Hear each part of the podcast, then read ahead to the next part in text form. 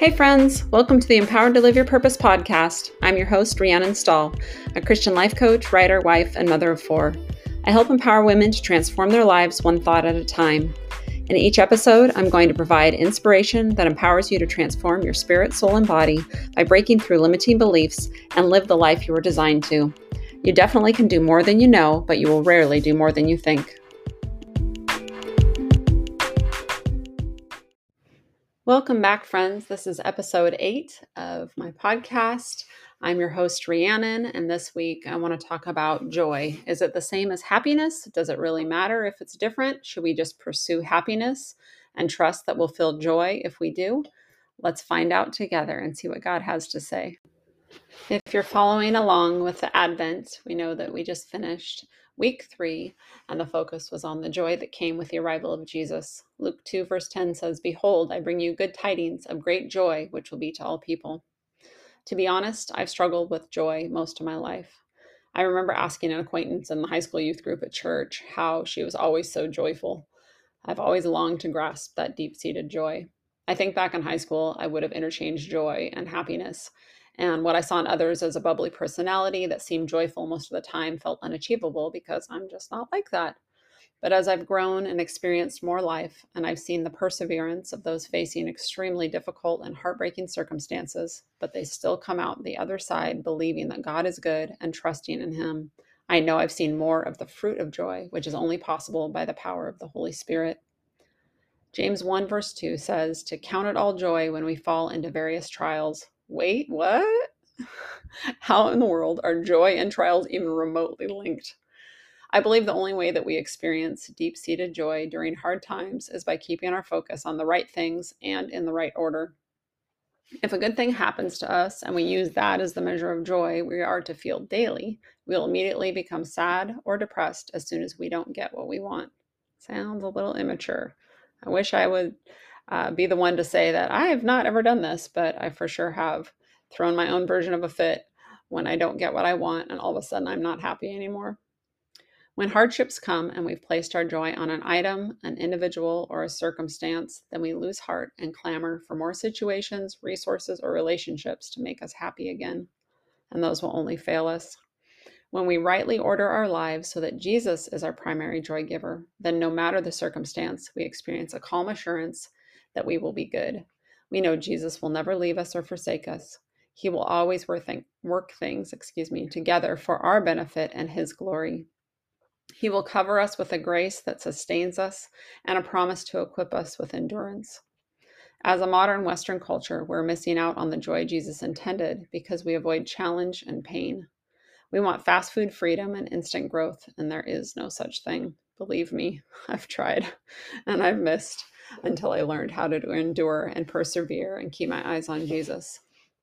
The dark night of our soul will give way to uncontainable joy when we keep our eyes on Jesus and not our situation. Psalm 30, verse 5 says, Weeping may endure for a night, but joy comes in the morning. There is always a promise of joy to come. If joy is the fruit of the Holy Spirit, what are we missing by settling for happiness? This was an interesting thought to me. I would have not thought that I was shortchanging myself by seeking happiness, but we really are. We shortchange ourselves when we chase happiness because we are meant to grow in grace and strength and favor by the things that we face. And you can't pursue happiness, which are short term circumstantial things, when we are pursuing joy. When we pursue happiness, it costs us something. We all have dreams we would like to see fulfilled, but we sacrifice that dream, which takes endurance and patience, on the altar of convenience and instant gratification, dare I say, the altar of happiness. It is not that we won't be happy along the way, but it can't sustain us when tough times come. Only joy can do that. Joy is so much more than happiness. Happiness is derived from our circumstances, like I've said, which fade and fail. But joy is a gift that grows as we face hard things and is based on our position in Christ. The joy of the Lord becomes our strength. When joy feels elusive, I need to choose to focus on gratitude because having a thankful heart really does lead to a happier heart. And gratitude says, God, I know that you're enough even when I can't see the answer to what I'm praying or believing or even working for. Like I said, we need to have the right focus, but also the right order of focus. So, my first focal point needs to be Jesus and the gift of his indwelling Holy Spirit. He is the promise keeper that we can build our lives on. Philippians 4, verse 19 says, God shall supply all of my needs according to his riches and glory. My second focus then needs to be on others.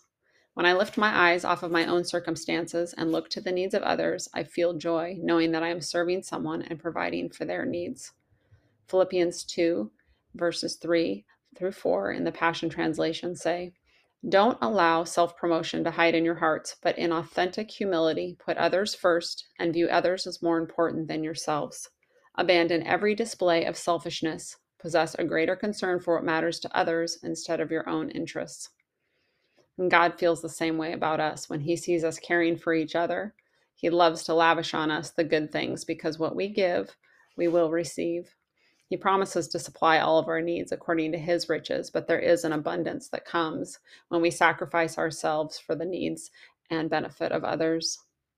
We can joyfully serve others because we trust God to meet our needs. We are not limited by our ability to provide for ourselves. We're trusting in God who has an abundant supply for us. When we spend time with God and look to the needs of others, then we can correctly place ourselves in a position to receive this joy that we are searching for. Think of it this way J is for Jesus, O is for others, Y is for you. And that's how we find true joy. In a world that's infatuated with self love, self care, and self expression, yet missing out on true joy, it's time to reorder our lives according to God's word and experience deep joy that isn't swayed by circumstances. So today, my prayer for you is says, I pray that the Father of glory, the God of our Lord Jesus Christ, would impart to you the riches of the spirit of wisdom and the spirit of revelation to know him through your deepening intimacy with him. I pray that the light of God will illuminate the eyes of your imagination, flooding you with light until you experience the full revelation of the hope of his calling. That is, the wealth of God's glorious inheritance that he finds in you, his Holy One. I pray that you will continually experience the immeasurable greatness of God's power made available to you through faith. Then your life will be an advertisement of this immense power as it works through you. I'm so thankful that we can keep our eyes on Jesus, that He is the author, He's the finisher of our faith. He's the one that for the joy set before Him endured the cross. He paid the highest price so that we could share in the joy that He has in knowing the Father and being intimately acquainted Spend that time daily with Jesus, putting your eyes on Him, trusting Him with your whole heart because He loves you deeply. Look for others that you can serve with an encouraging word or meeting a need that you see that they have, and watch that grace and that blessing come back to your own heart. And then you will be able to walk in joy daily. Thank you for listening to this today. Just a short reminder that joy is tangible, but it is not the same as um, happiness that it is within grasp, but it does take some patient endurance. But Jesus is the one that will bring it to us. Go out in joy and be led forth in peace because you are loved and I'm rooting for you. Thank you for listening today. If this episode encouraged or empowered you, please share with a friend.